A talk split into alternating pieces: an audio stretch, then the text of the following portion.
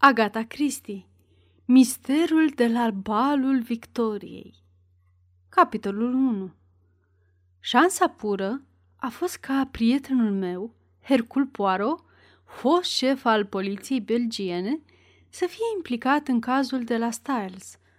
Succesul i-a adus notorietate, astfel că s-a hotărât să se dedice profesiunii de investigator particular. După ce am fost rănit pe som și trecut în rezervă pe motiv de invaliditate, m-am mutat împreună cu el la Londra. Întrucât cunosc nemijlocit majoritatea cazurilor lui, mi s-a sugerat să le aleg pe cele mai interesante și să le aștern pe hârtie. În acest demers, simt că n-ar putea exista un început mai bun decât o afacere extrem de bizară și încurcată, care a stârnit mare interes la vremea ei.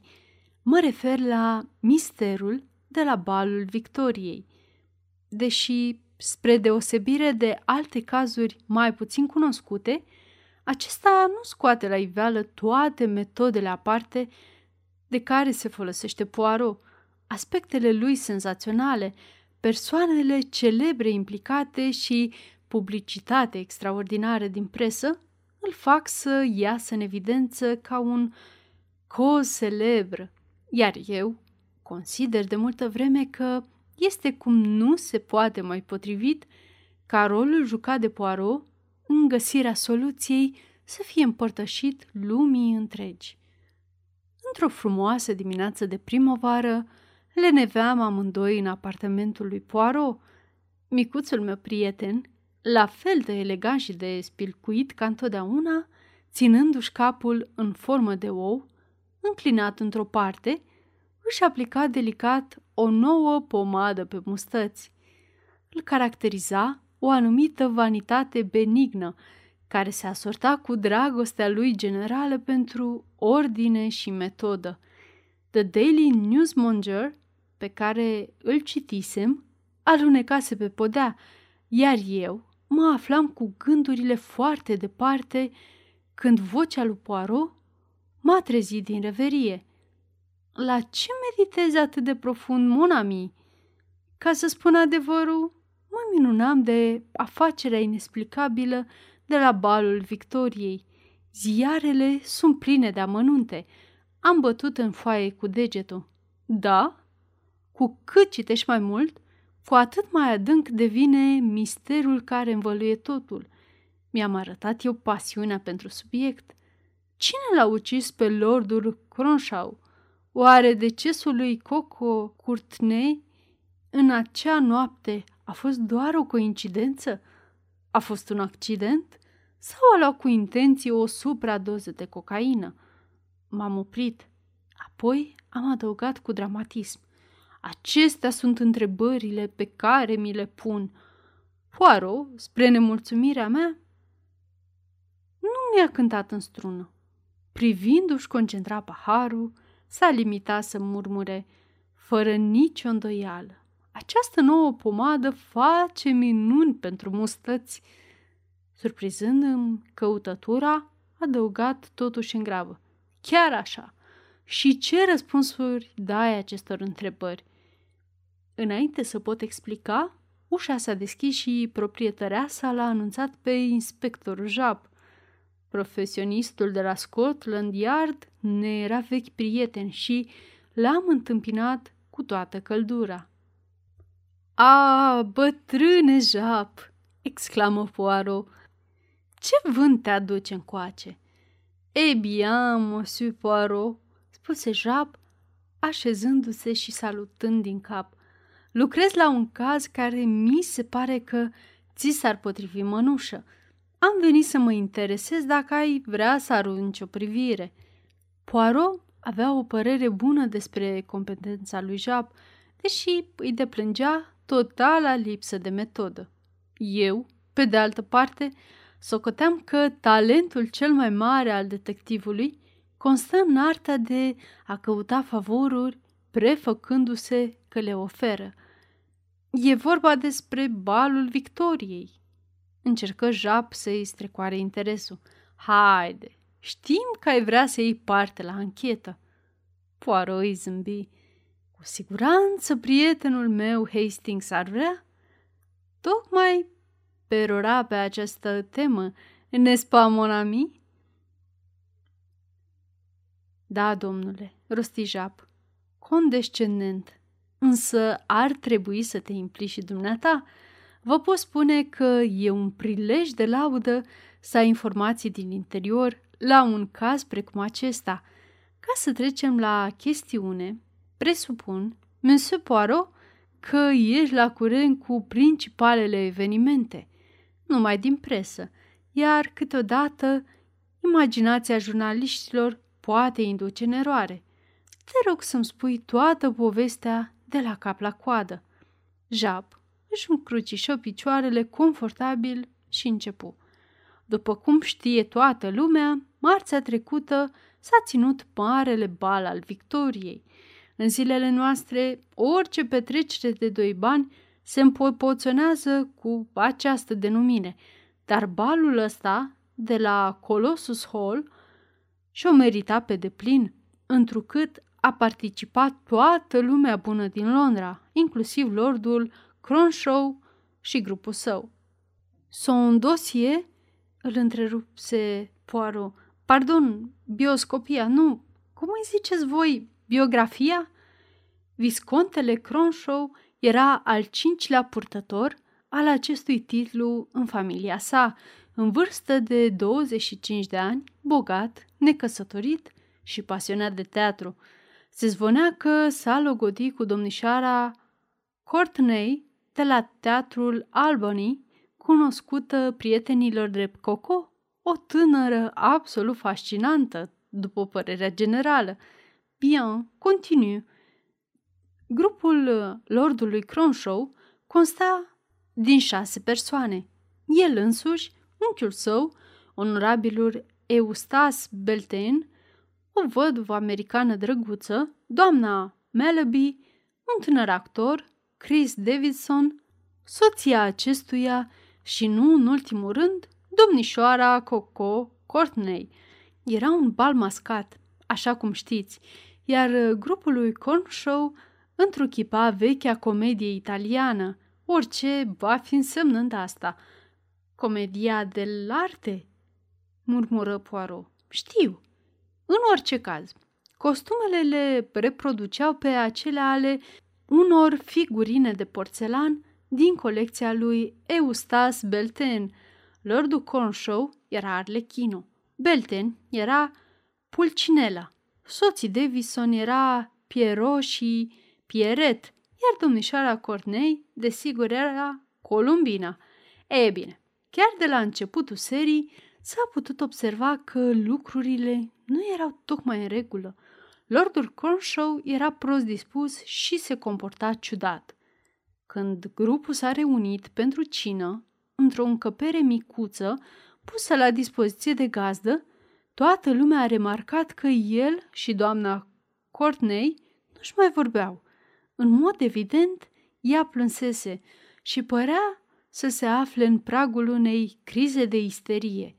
Masa a fost luată într-o atmosferă stânjenitoare, iar pe când ieșeau din sală, ea i s-a adresat lui Chris Davison, cerându-i cu glas tare să o conducă acasă, întrucât se săturase de bal. Tânărul actor a ezitat. I-a cerut din priviri opinia lordului Cronshaw și, în cele din urmă, i-a însoțit pe amândoi în salonașul unde cinaseră. Însă toate eforturile lui de a intermedia o împăcare au fost în zadar, astfel că, în cele din urmă, a chemat un taxi și a condus-o pe înlăcrimată domnișoară Courtney până la apartamentul ei. Deși era vădit supărată, ea nu i s-a confesat, mulțumindu-se să repete necontenit că va face ca lui Cronș să-i pară rău pentru asta. E singurul indiciu că moartea ei n-ar fi fost accidentală și, pornind de la acest amănunt valoros, trebuie să ne construim toată acheta. Până când Davison a reușit să o potolească se făcuse prea târziu ca să se mai întoarcă la Colossus Hall și, prin urmare, el s-a dus direct acasă, în Chelsea, unde nevastă sa a ajuns la scurt timp după aceea, aducând vestea cumplitei tragedii care se petrecuse după plecarea lui.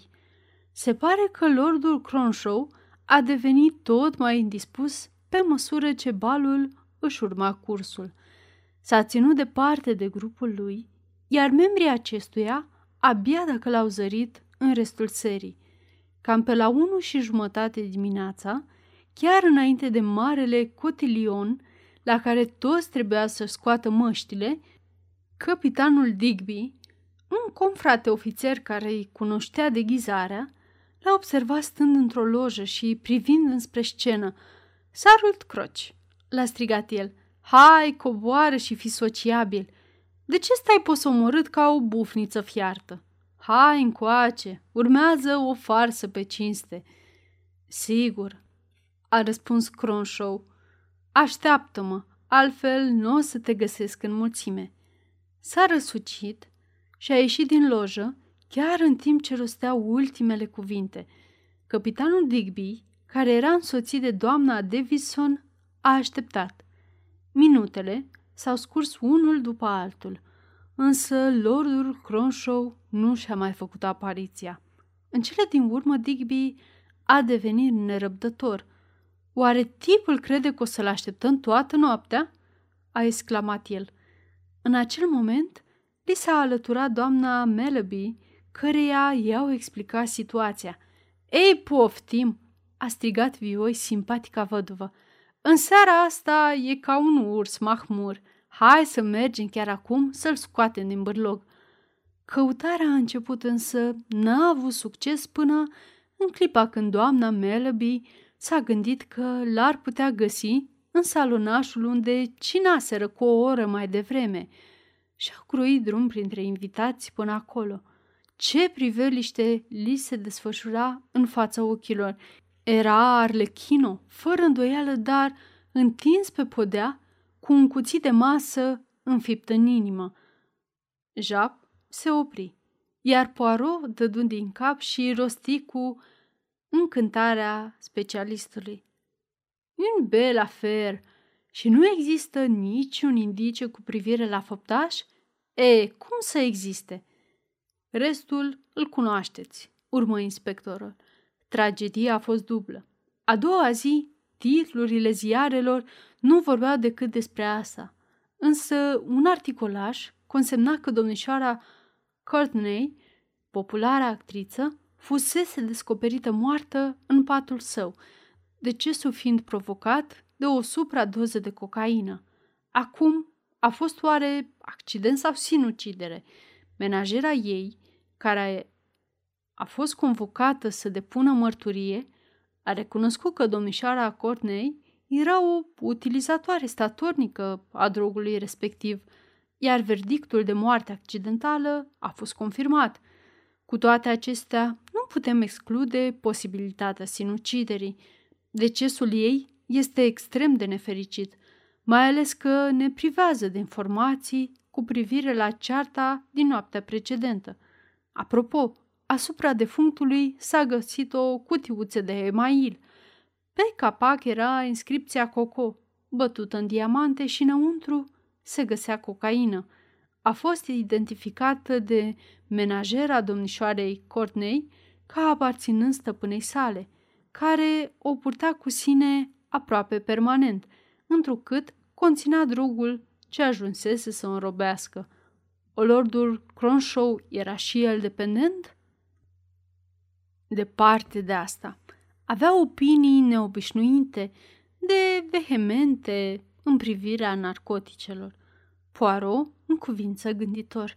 Dar de vreme ce cutia se afla în posesia lui, știa că domnișoara Cornei se droga? Un lucru sugestiv, nu-i așa, dragul meu Jap? Mm, da, spuse Jap, fără entuziasm. Am zâmbit. Ei bine, conchise Jap, acesta este cazul nostru. Ce părere ai despre el? N-ați găsit niciun indiciu care să nu fi fost făcut public? Ba da, Jap scoase din buzunar un obiect de mici dimensiuni și îl înmână lui Poirot. Era un pompon de mătase verde smarald, din care ieșeau câteva fire zdrânțuite, de parcă ar fi fost smuls violent. L-am găsit ținut strâns în mâna decedatului, explică inspectorul. Poirot îl restitui fără comentarii și întrebă Lordul Cronshaw avea dușmani? Nu, din câte se știe. Părea un tânăr foarte bine văzut. Cine profită de pe urma morții lui? Unchiul său, onorabilul Eustas Belten, va primi domeniul și titlul. În privința lui sunt toate aspectele care dau de bănuit.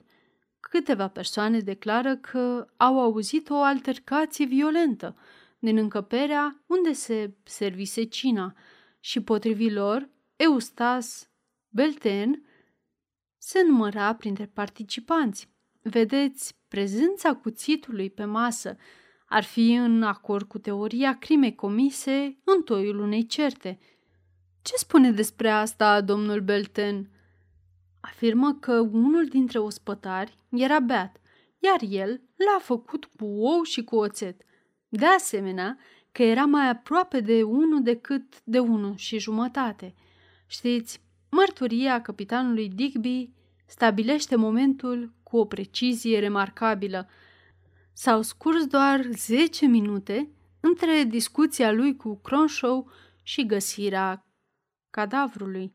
Și presupun că domnul Belten, în rol de pulsinela, avea cocoașă și un guler încrețit. Nu cunosc detaliile costumelor, spuse Jap, aruncându-i lui Poirot o privire plină de curiozitate. Și oricum, nu văd ce ar avea de-a face cu asta. Nu? În zâmbetul lui Poirot se întrezărea o undă de amuzament. Continuă liniștit, cu ochii strălucindu-i de acea lumină verde pe care eu știam atât de bine. În salonașul pentru cină exista o draperie, nu-i așa? Da, dar cu destul loc în spate, că să înghesuie unui om să se ascundă? Da, de fapt, e o firidă, dar cum ai căpătat această informație? Doar n-ai fost niciodată acolo, Monsieur Poirot. Nu, dragul meu Jap, am dedus pur și simplu existența draperiei. Fără ea, întreaga dramă n-ar fi fost plauzibilă și întotdeauna trebuie să fie astfel. Dar spunem, n-a fost chemat un medic? Imediat, desigur, însă n-a mai putut face nimic. Decesul trebuie să se fi produs instantaneu. Poaro dădu din cap nerăbdător. Da, da, înțeleg. Doctorul acesta a depus mărturie în cadrul anchetei? Da.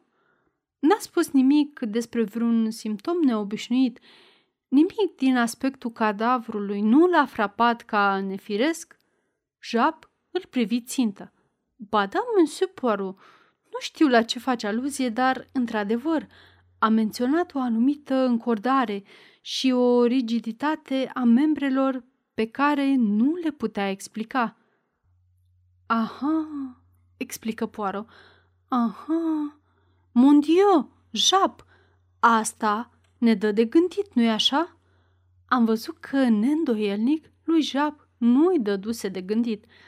Dacă ai în minte o travă, monsieur, cine s-ar apuca întâi să o trăvească un om și apoi să-i înfingă un cuțit în piept? E drept că ar fi ridicol, acceptă Poirot flegmatic. Dorești să vezi vreun detaliu, monsieur? Dacă vrei să examinezi încăperea în care a fost găsit cadavrul, Poirot flutură din mână. Nici de cum. Mi-ai spus singurul lucru care mă interesa, anume opiniile lordului Cronshaw despre consumul de droguri. Nu mai vrei să vezi nimic? Un singur element. Care este acesta? Setul de figurine de porțelan, după care au fost create costumele. Jap îl scrută cu privirea. Hai că ești nostim. Poți aranja asta pentru mine? Poți veni chiar astăzi la Berkeley Square, dacă dorești. domnul Belten sau Lordul Belten, cum ar trebui să-i spun acum, nu o să aibă obiecții. Capitolul 2 Am luat pe dată un taxi. Noul lor Cronshaw nu era acasă, dar la cererea lui Jap am fost conduși în camera porțelanurilor, unde erau păstrate odoarele colecției. Jap se uită în jur neputincios.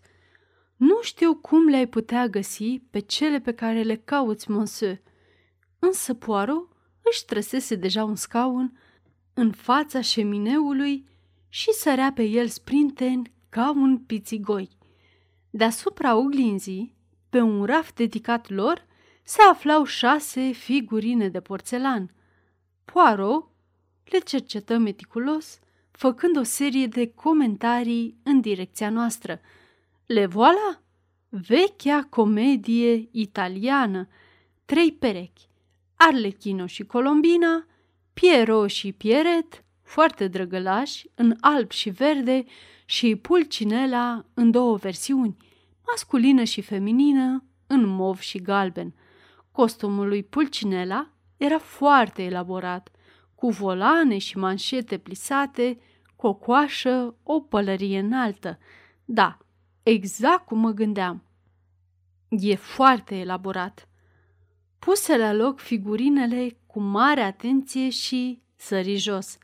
Jap afișa un aer nemulțumit, însă Poirot, în mod evident, nu avea intenția să-i dea vreo explicație, astfel că detectivul se resemnă cu stoicism. Când ne pregăteam să plecăm, sosi și stăpânul casei, iar Jap făcu pregătirile de rigoare. Al șaselea vicote Cronshaw era un bărbat la vreo 50 de ani, afabil, cu o față chipeșă, evocând un trai plin de excese. Era vizibil un crai bătrân cu atitudinea apatică a unui poseur. Mi-a displăcut din prima clipă. Ne-a salutat destul de curtenitor, declarând că auzise multe laude la adresa priceperii lui Poirot și că ni se punea la dispoziție întru totul. Polițiștii fac tot ce pot, știu prea bine, spuse Poirot, dar mă tem că misterul morții nepotului meu nu se va lămuri niciodată. Întreaga poveste pare o enigmă de nerezolvat. Poirot nu-l scăpa din ochi. Nepotul dumneavoastră nu avea niciun dușman, din câte cunoașteți? Niciunul. Sunt sigur de asta. Făcu o pauză, apoi urmă, dacă doriți să-mi puneți întrebări, una singură. Vocea lui Poirot era gravă. Costumele le reproduceau exact pe ale figurinelor dumneavoastră? Până la cele mai mici detalii. Vă mulțumesc, my lord. Doar atât vroiam să mă asigur. Vă urez o zi bună. Și acum se interesă Jap când am ieșit grăbiți în stradă. Trebuie să mă prezint la iar, să știi? Bien, nu o să te rețin. Trebuie să mă mai ocup de o mică problemă, iar apoi, da? Cazul va fi rezolvat. Poftim? Doar nu vorbești serios. Știi cine l-a ucis pe Lordul Cronshaw? Parfaitement. Cine? Eustas Belten? A, mon ami, îmi cunoști mica slăbiciune. Întotdeauna am dorința de a păstra misterul până în ultima clipă. Nu te teme însă. O să dezvolui totul la momentul potrivit. N-am nevoie de lauri. Afacerea îți va aparține, cu condiția de a-mi îngădui să pun în scenă le dunemont, așa cum îmi place mie. E rezonabil, admise Jap. Evident, dacă le denumont va avea loc, dar trebuie să spun că știi să întreții suspansul, zău așa. Poară zâmbi. Ei bine, la revedere, mă duc la iard. Se îndreptă spre capătul străzii, iar Poaro chemă un taxi. Unde mergem acum? L-am întrebat rost de curiozitate. La Chelsea să vedem pe soții Davidson. Îi dădu șoferului adresa. Ce părere ai despre noul Lord Cronshaw?" l-a miscodit. Ce părere are bunul meu prieten Hastings? Instinctiv, nu am pic de încredere în el. Crezi că este unchiul cel rău din cărțile de povești, nu-i așa? Tu nu? Mie mi s-a părut a fi extrem de prietenos cu noi. Dădu el un răspuns care nu l-a angajat la nimic, pentru că avea motive să o facă. Poirot mă privi, clătină din cap cu tristețe și murmură ceva de genul fără metodă. Capitolul 3 Soții Davison locuiau la etajul 3 al unui bloc de apartamente de lux. Ni s-a spus că domnul Davidson ieșise, însă doamna era acasă. Am fost conduși într-o încăpere lungă și scundă, cu tapiserii orientale țipătoare. Atmosfera era încărcată și apăsătoare, iar bețișoarele parfumate făcea aerul irrespirabil. Doamna Davidson veni aproape imediat, o ființă mică și blondă, a cărei fragilitate ar fi părut înduioșătoare dacă n-ar fi existat lucirea vicleană și chipzuită din ochii ei de un albastru deschis. Poirot explică legătura noastră cu cazul, iar ea se lăsă cuprinsă de tristețe. Bietul cronci și biata Coco. Amândoi țineau atât de mult la ea, iar moartea ei ne-a produs o durere extraordinară.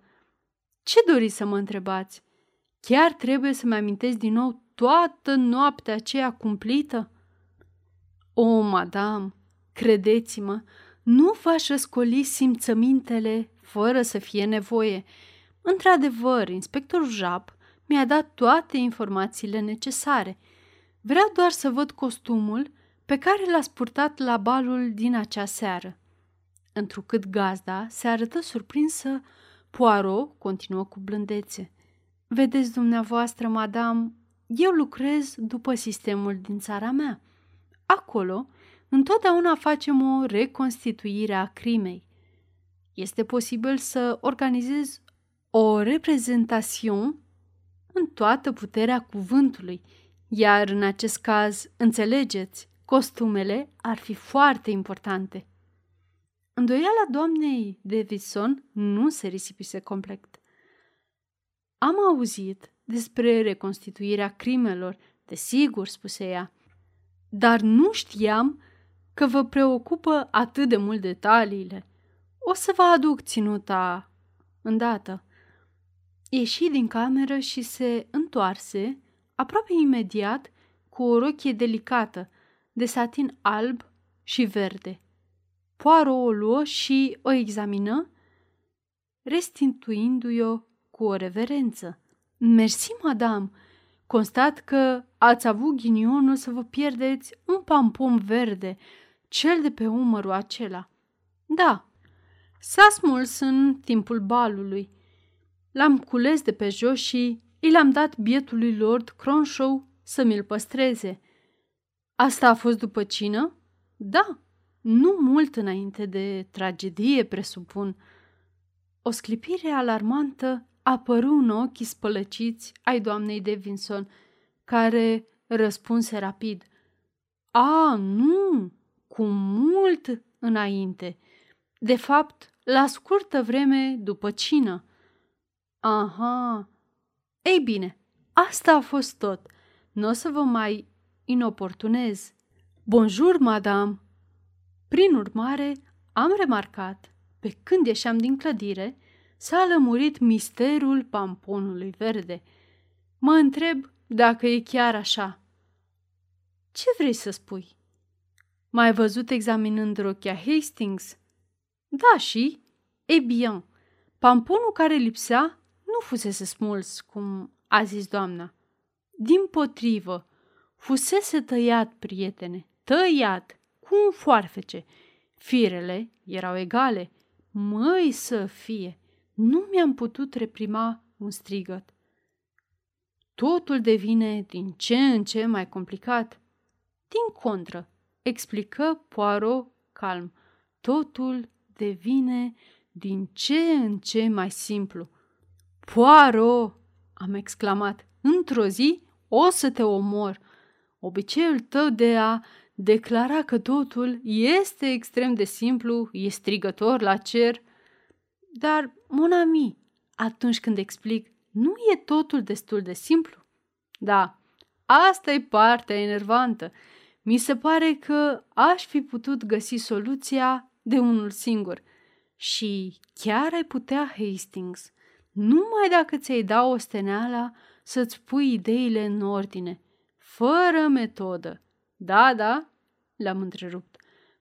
Prea bine familiarizat cu elocința lui Poirot când se lansează pe tema lui favorită. Spune, ce facem în continuare?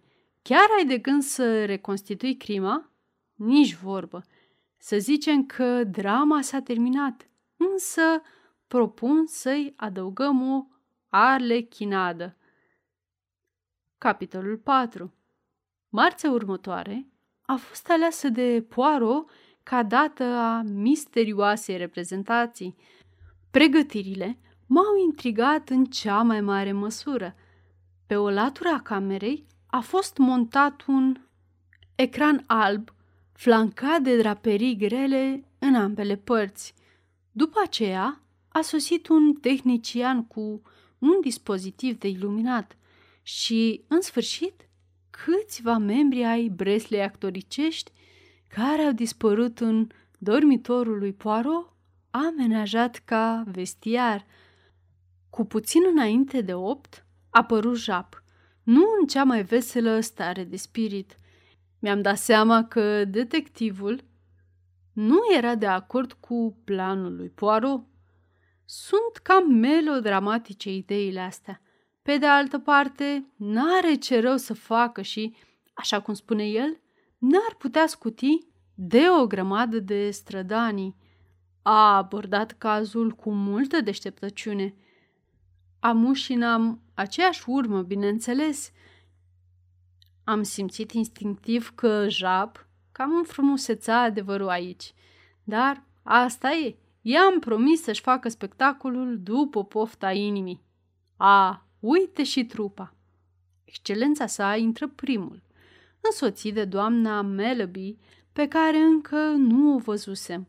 Era o femeie drăguță, cu părul negru, vizibil agitată. Urmară soții Davidson și pe Chris Davidson îl zăream pentru prima oară. Era destul de arătos, într-un stil oarecum ostentativ, brunet și înalt, cu farmecul caracteristic actorilor. Poirot rânduise un șir de scaune cu fața la ecranul puternic luminat. Acum stinse celelalte lămpi, astfel că încăperea era cufundată în obscuritate, cu excepția ecranului. Vocea lui se făcu auzită din întuneric. Mesdames, Monsieur, câteva explicații. Pe rând, șase personaje vor defila pe ecran. Vă sunt cunoscute. Piero și a sa Periet, Pulcinela bufonul și eleganta lui consoartă, frumoasa Colombina, dansând ca o zână Arlechino, spiridușul invizibil ochiului omenesc. Cu această introducere, spectacolul începu. Rând pe rând, fiecare personaj menționat de Poirot se ivi în fața ecranului, rămase un moment nemișcat, apoi dispăru. Luminile se aprinseră și un oftat de ușurare străbătu grupul de spectatori. Toți fuseseră încordați, neștiind la ce să se aștepte. Mi se părea că lovitura lui Poirot nu și atinsese ținta. Dacă făptașul era printre noi și Poirot spera că avea să cedeze la simpla vedere a unei figuri cunoscute, metoda lui dădu greș, cum de fapt era și sortit să se întâmple. Poirot însă nu era deloc dezamăgit. Făcu un pas înainte, radiind de mulțumire. Acum, monsieur, madame, vă rog să aveți amabilitatea de a-mi spune, unul câte unul, ce ați văzut pe ecran. Vreți să începeți dumneavoastră, my lord? Vicontele arăta pus în încurcătură. Mă tem că nu înțeleg. Spuneți-mi doar ce ați văzut. Uh, păi, aș zice că am văzut șase personaje defilând prin fața unui ecran, costumate ca eroii vechii comedii italiene sau, sau ca noi înșine, noaptea trecută. Lăsați la o parte noaptea trecută, my lord, îl întrerupse Poirot. Prima parte a răspunsului dumneavoastră era cea care mă interesa. Madame, sunteți de acord cu my lord Cronshaw? Se întoarse spre doamna Melody. Păi, uh, da, desigur. Sunteți de acord că ați văzut șase personaje reprezentând comedia italiană? Fără nicio îndoială. Monsieur Davidson și dumneavoastră? Da. Madame? Da. Hastings? Jap? Da? Sunteți cu toții de aceeași părere? Își roti privirea asupra noastră. Fața îi pălise, iar ochii verzi semănau cu cei ai unei feline. Și totuși vă înșelați cu toții. Ochii v-au mințit, așa cum v-au mințit și în noaptea balului Victoriei. A vedea lucrurile cu proprii ochi, cum se spune, nu e totdeauna cu a vedea adevărul. Trebuie să vedeți cu ochii minții, trebuie să vă folosiți micuțele celule cenușii. Aflați deci că acum și în noaptea balului Victoriei nu ați văzut șase personaje, ci surpriză, cinci. Uitați-vă! Luminile se stinseră iarăși. Un personaj țâșni în fața ecranului. Piero! Cine este acesta? Întreba detectivul. Este Piero? Da, strigară în cor. Mai uitați-vă odată! Cu o mișcare rapidă, bărbatul se descotorosi de veșmântul larg. În secunda următoare, Arlechino strălucea în luminile rampei. Se auzi un țipăs și zgomotul făcut de un scaun în cădere. Blestema să fii, mărâi Davison, blestemat să fii! Cum ai ghicit? Apoi, clinchetul cătușelor și vocea calmă, oficială, a lui Jap. Vă arestez, Christopher Davison, sub acuzația de ucidere a vicontelui Cronshaw. Tot ce spuneți va putea fi folosit ca probă împotriva dumneavoastră. Capitolul 5 Un sfert de oră mai târziu, ni se servea un supeu sofisticat, iar Poirot, cu fața strălucind de încântare, nu făcea economie de ospitalitate, răspunzând amabil întrebărilor noastre. Totul a fost extrem de simplu. Împrejurările în care a fost găsit pomponul verde sugerau limpede că fusese smuls de pe costumul ucigașului.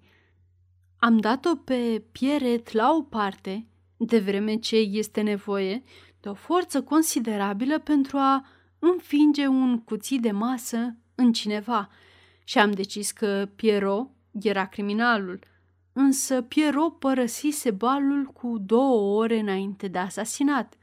Prin urmare, fie se întorsese ulterior ca să-l ucidă pe Lordul Cronshaw, fie Ebian îl omoruse înainte să plece. Era oare imposibil? Cine a văzuse pe Lordul Cronshaw după cină?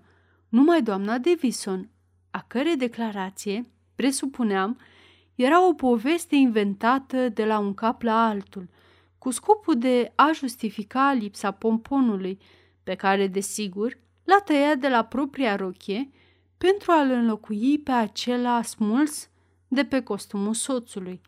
Dar atunci acel arlechino, care a fost văzut în lojă, la unu și jumătate, trebuie să fi fost jucat de altcineva. Pentru o clipă m-am gândit că ar fi putut fi vorba despre domnul Beltren, însă acesta, cu ținuta lui elaborată, n-ar fi reușit să susțină partiturile lui Arlechino și Pulcinella în același timp.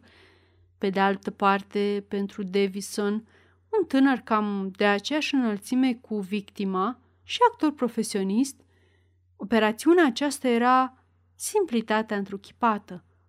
Un lucru mă îngrijora totuși. Fără îndoială, un medic n-ar fi putut să confunde un deces produs în urmă cu două ore cu unul care a avut loc de 10 minute. E bine, doctorul și-a dat seama, dar nu a fost dus la cadavru, ci întrebat de când e mort omul acesta. Din potrivă, i s-a spus că respectivul fusese văzut în viață cu 10 minute în urmă, astfel că doar a comentat la anchetă despre înțepenirea anormală a membrelor, pentru care nu putea oferi o explicație. De acum, toate corespundeau de minune teoriei mele. Davison îl omoruse pe Lordul Cronshaw imediat după cină, când, după cum vă amintiți, a fost văzut conducându-l înapoi în salunaș. Apoi a plecat împreună cu domnișoara Courtney, a lăsat-o la ușa apartamentului, în loc să intre și să încerce să o liniștească, cum a afirmat, și s-a întors mare grabă la Colossus, dar în calitate de Arlechino, nu de Piero, o simplă transformare pe care a realizat-o scoțându-și costumul de deasupra. Capitolul 6 Unchiul victimei se aplecă înainte cu un aer perplex. Dar, dacă e așa, trebuie să fi venit la bal pregătit pentru a ucide. Ce motiv ar fi putut să aibă? Motivul. Asta nu pricep. A, aici ajungem la a doua tragedie, cea a domnișoarei Courtney – a fost un aspect pe care toată lumea l-a trecut cu vederea. Domnișoara Courtney a murit dintr-o supradoză de cocaină, dar rezerva ei de drog se afla în, în cutiuța emailată care a fost găsită asupra lordului Cronshaw, de unde își procurase, prin urmare, doza fatală. O singură persoană ar fi putut să-i o furnizeze, Davison – și asta explică totul. Explică prietenia ei cu soții Davison și cererea ei ca Davison să o conducă acasă. Lordul Cronshaw, care se opunea aproape cu fanatism consumului de narcotice, a descoperit că era dependentă de cocaină și bănuia că Davison îi făcea rost de drog. Fără îndoială, Davison a negat însă Lordul Cronshaw era hotărât să obțină adevărul de la domnișoara Courtney în timpul balului. O putea ierta pe biata fată, dar, cu certitudine, n-ar fi avut milă pentru bărbatul care trăia de pe urma traficului de droguri.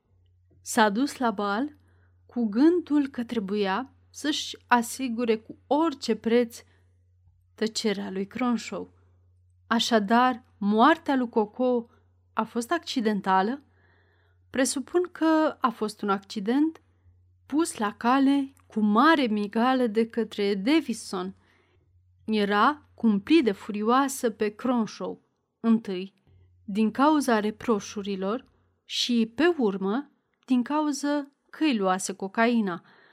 Davison i-a dat o nouă cantitate și, probabil, i-a sugerat să mărească doza în chip de sfidare a bătrânului Cronci. Încă un lucru, am spus, nișa și draperia. Cum ai știu de ele? Vai, monami, Dar asta a fost chestiunea cea mai simplă dintre toate. Ospătarii se tot foiau prin cameră, deci, evident, cadavrul nu putuse să zacă acolo unde a fost găsit. Pe podea, trebuia ca în salănașul acela să existe un loc unde să poată fi ascuns.